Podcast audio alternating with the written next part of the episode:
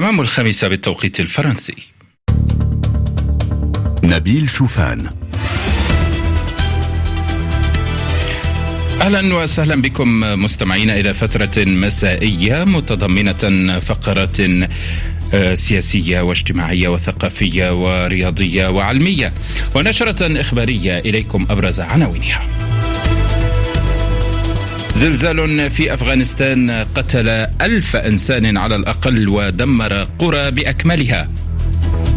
ولي عهد الكويت يعلن حل البرلمان ويدعو لإجراء انتخابات عامة وكذلك الكنيسة الإسرائيلي يصوت لحل نفسه. أردوغان يستقبل بحرارة ولي العهد السعودي الأمير محمد بن سلمان وفي الأفق تطبيع كامل في العلاقات. الرئيس الصيني يحذر في قمة بريكس من توسيع التحالفات العسكرية الدولية. والرئيس ماكرون يتوجه بكلمة إلى الفرنسيين بخصوص الأزمة السياسية التي خلفتها التشريعيات. مونتي كارلو الدولية نشرة الأخبار. أهلا بكم مستمعينا في حصيلة جديدة يقترب عدد القتلى من ألف شخص في زلزال قوي ضرب أفغانستان ليله الثلاثاء الأربعاء وفق آخر حصيلة رسمية. وحسب معهد رصد الزلازل الأمريكي فإن الزلزال بلغت قوته نحو ست درجات على عمق عشرة كيلومترات وقع بالقرب من الحدود الأفغانية الباكستانية. مراسلنا من كابول محب الله شريف. أول جهة لبت الدعوة كانت منظمة الصحة العالمية وأرسلت أكثر من تسعة أطنان من الدواء والأدوات الطبية التي هناك أمس حاجة لها.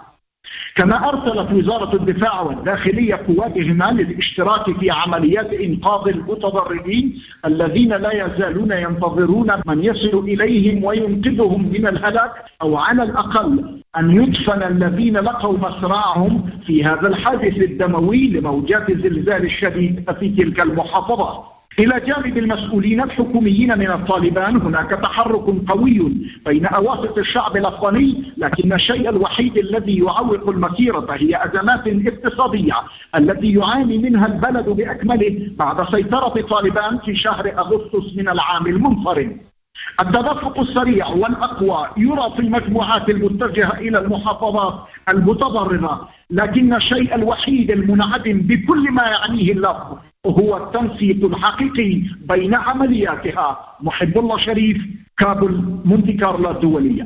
وفي بنغلاديش كثفت السلطات جهودها اليوم لإيصال الأغذية ومياه الشرب لملايين الناس الذين يعانون من تبعات هطول أمطار غزيرة تسببت في فيضانات كارثية. وفي جارتها الهند الفيضانات قتلت 69 شخصا على الأقل خلال الأسبوعين الأخ الأخيرين. وحتى في الصين في جنوب البلاد أجلي مئات آلاف الأشخاص من منازلهم إثر فيضانات وانجرافات. للتربة. إنها الخامسة والدقيقة الثالثة بتوقيت باريس أنتم بالاستماع إلى نشرة إخبارية مفصلة من إذاعة مونتي كارلو الدولية. أعلن ولي عهد الكويت حل مجلس الأمة ودعا إلى إجراء انتخابات عامة في ظل أزمة سياسية تعصف بالبلاد بين السلطة التنفيذية وبين البرلمان الخليجي المنتخب. مراسلنا من الكويت ناصر المطيري. بعد تسعة أيام من اعتصام نواب المعارضة داخل مبنى مجلس الأمة وبدء التجمعات الشعبية في دواوين النواب وفي أزمة سياسية غير مسبوقة في الكويت أعلن ولي العهد الكويتي الشيخ مشعل الأحمد الصباح عن الاتجاه لإصدار مرسوم بحل مجلس الأمة والدعوة لانتخابات جديدة خلال الشهور القادمة. قررنا مضطرين ونزولا على رغبة الشعب واحتراما لإرادته. الاحتكام إلى الدستور العهد الذي ارتضيناه واستنادا إلى حقنا الدستوري المنصوص عليه في المادة 107 من الدستور أن نحل مجلس الأمة حلا دستوريا. خطاب ولي العهد أشاع ارتياحا شعبيا واسعا في الشارع الكويتي وبين أوساط المواب المعارضة والقوى السياسية. هذا وتستمر الحكومة الحالية بتسيير العاجل من الأمور لحين صدور مرسوم حل البرلمان الكويتي. ناصر المطيري الكويت مونتي كارلو الدولية. إسرائيل كذلك قريبة من إجراء خامس انتخابات في أقل من أربع سنوات بعد أن وافق المشرعون بصورة أولية على مشروع قانون لحل البرلمان الكنيست في مشهد سياسي تهيمن عليه عودة رئيس الوزراء السابق بنيامين نتنياهو الذي يشعر بالارتياح لهذه الخطوة. من القدس مراسل مونتي كارلو الدولية زياد حلبي. بأغلبية 110 أصوات وبدون أي معارضة أقر الكنيسة الإسرائيلي بالقراءة التمهيدية مشروع قانون حل البرلمان وجرى التصويت عمليا على 11 مقترحا من المعارضة والائتلاف دمجت معا. إجرائيا يصل القانون إلى لجنة الكنيست لتحضيره للتصويت في القراءات الثلاث كي يصبح قانونا نافذا ومن المتوقع أن يستكمل التصويت الأسبوع المقبل.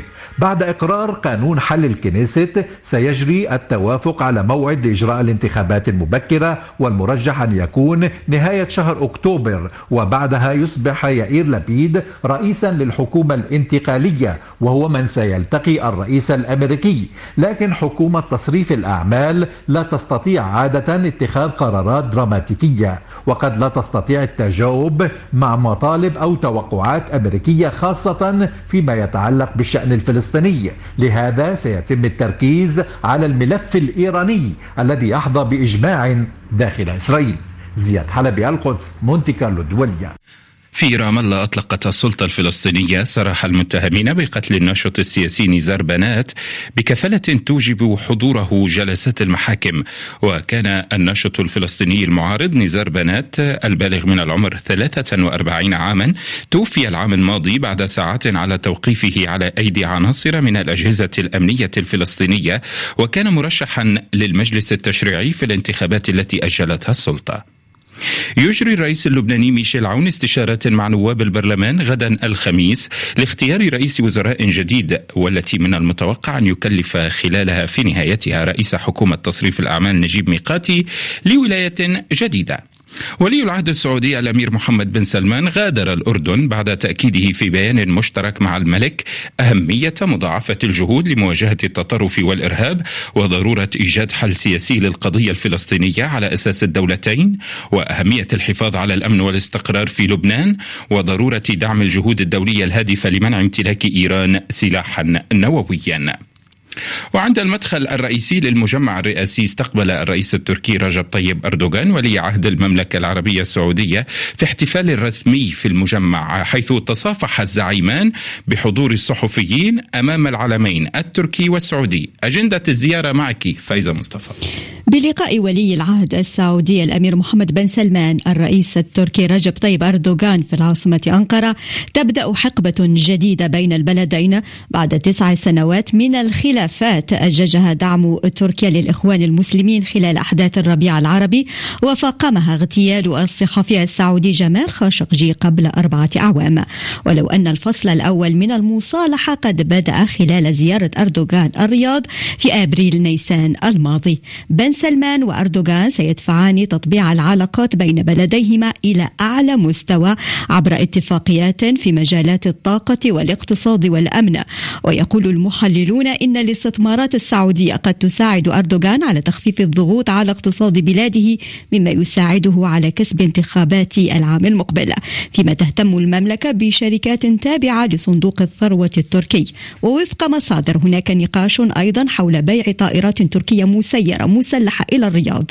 وفي القضايا الإقليمية يراهن ولي العهد السعودي على تحالف سني يضم تركيا لمواجهة النفوذ الإيراني في المنطقة كما أن إحالة أنقرة قضية خاشقجي إلى الرياض. يطوي صفحة تهميش الغربيين بن سلمان لبن سلمان الذي يستعد لاستقبال الرئيس الأمريكي جو بايدن في السعودية منتصف الشهر المقبل. سفينة تجارية تركية غادرت ميناء ماريوبول الأوكراني بعد محادثات بين الوفدين التركي والروسي في موسكو بشأن الحبوب العالقة في الموانئ الأوكرانية. مراسلنا من موسكو مراد أحمد. مغادرة سفينة أزوف التركية التجارية ميناء ماريوبول بشكل آمن اعتبرها ممثلو وزارتي الدفاع الروسية والتركية من أهم نتائج التعاون الثنائي وفي لقائهما بالعاصمة موسكو بحث الجانبان إمكانية الخروج الآمن للسفن التجارية التركية ونقل شحنات الحبوب والقمح للدول الأخرى. الجانبان أكدا على أهمية ضمان سلامة الملاحة البحرية في المياه الإقليمية الأوكرانية اتفقا على عقد اجتماع رباعي خلال الأيام القادمة في إسطنبول بمشاركة روسيا وأوكرانيا وتركيا وبإشراف الأمم المتحدة لبحث سبل نقل نحو 20 مليون طن من الحبوب إلى الدول المستوردة. وفيما تحمل حكومة كييف روسيا مسؤولية توقف عمليات نقل الحبوب بسبب عملياتها العسكرية في أوكرانيا. لا تزال موسكو تطالب الحكومة الأوكرانية بنزع الألغام المزروعة في المياه الإقليمية الأوكرانية وتتهم حكومة زيلينسكي بتعطيل فتح الممرات الإنسانية. مصادر روسية كشفت أن تركيا تسعى للإسراع في فتح الممرات الإنسانية في المياه الإقليمية الأوكرانية ولم تستبعد التوصل لخارطة طريق لنقل الحبوب والقمح خلال الأيام القادمة. مراد أحمد موسكو مونتي كارلو الدولية في طهران بدأ وزير الخارجية الروسي سيرجي لافروف زيارة تستمر يومين تأتي في وقت تقول فيه الدولتان الخاضعتان لعقوبات دولية. إنهما تريدان تعزيز علاقاتهما في قطاعي الطاقة والتجارة. روسيا بصدد تغيير مساراتها التجارية وتحويلها إلى دول البريكس. قال الرئيس فلاديمير بوتين في مداخلته عبر الفيديو في قمة بريكس الافتراضية التي تترأسها بكين. الرئيس الصيني شي جين بينغ قال إن توسيع التحالفات العسكرية خطر يهدد العالم. المزيد حول هذه القمة شيرين ناصر. في خطاب له على هامش منتدى بريكس للأعمال في الصين دان الرئيس الصيني توسيع التحالفات العسكرية والسعي إلى تحقيق الأمن الفردي على حساب أمن الدول الأخرى لافتا إلى أن الأزمة الأوكرانية مؤشر إنذار آخر للعالم. وكالة الأنباء الصينية نقلت عن شي جين بينغ قوله إن البشرية عانت من تداعيات حربين عالميتين وأن هذا التاريخ المؤلم يظهر أن المواجهة بين الكتل المهيمنة لن تجلب السلام والأمن بل الحرب والصراعات فقط. الرئيس الروسي قال إن بلاده تعمل بنشاط لإعادة توجيه تدفقاتها واتصالاتها الاقتصادية الخارجية إلى شركاء دوليين موثوق بهم وفي المقام الأول إلى دول بريكس. لافتا إلى سعي موسكو لتوسيع الحريات في مجال الأعمال وإطلاق القروض الميسرة وتقديم تسهيلات ضريبية وجمركية. الغزو الروسي لأوكرانيا دخل مرحلة استنزاف قاسية في الأسابيع الأخيرة. كييف رحبت بوصول أولى قطع المدفعية الألمانية الثقيلة الدقيقة وبعيدة المدى حيث تسلمت من برلين سبعة مدافع هاوتزر ذاتية الدفع تم نشرها فورا. وقبل ذلك اعتبر وزير الاقتصاد والمناخ الألماني أن تراجع إمدادات الغاز الروسي إلى أوروبا هجوم يهدف إلى بث الفوضى في السوق الأوروبية للطاقة. بينما يستعد الرئيس الفرنسي لمطالبة تركيا خلال قمة حلف شمال الأطلسية الأسبوع المقبل في مدريد. سيطالبها بتوضيح موقفها بشأن طلبي السويد وفنلندا الانضمام إلى التحالف. عند الساعة السابعة بتوقيت باريس سيتحدث الرئيس الفرنسي مانويل ماكرون للمرة الأولى منذ الانتكاسة التي واجهها في الانتخابات التشريعية عندما فقد أغلبيته المطلقة في الجمعية الوطنية وذلك بعد مشاورات أجراها مع شخصيات ورؤساء الكتل السياسية الرئيسية. الرئيس إيمانويل ماكرون عقد مشاوراته مع قيادات القوى السياسية بحثا عن إنهاء الأزمة السياسية والحيلولة دون مأزق في البرلمان بعدما فقد الأغلبية المطلقة.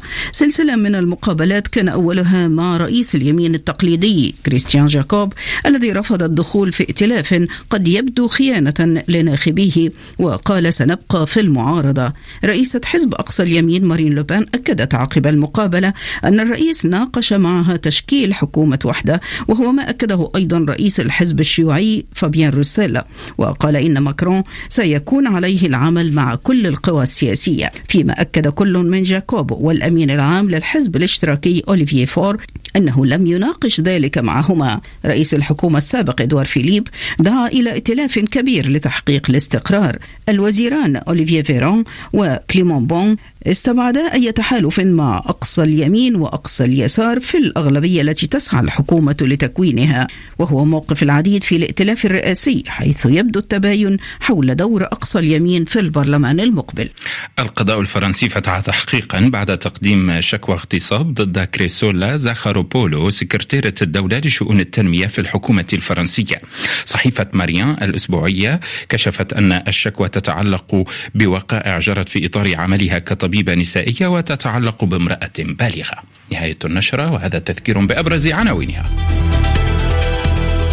زلزال في أفغانستان قتل ألف إنسان على الأقل ودمر قرى بأكملها. ولي عهد الكويت يعلن حل البرلمان ويدعو لإجراء انتخابات عامة وكذلك الكنيسة الإسرائيلي يصوت لحل نفسه. الرئيس الصيني يحذر في قمة بريكس من توسيع التحالف.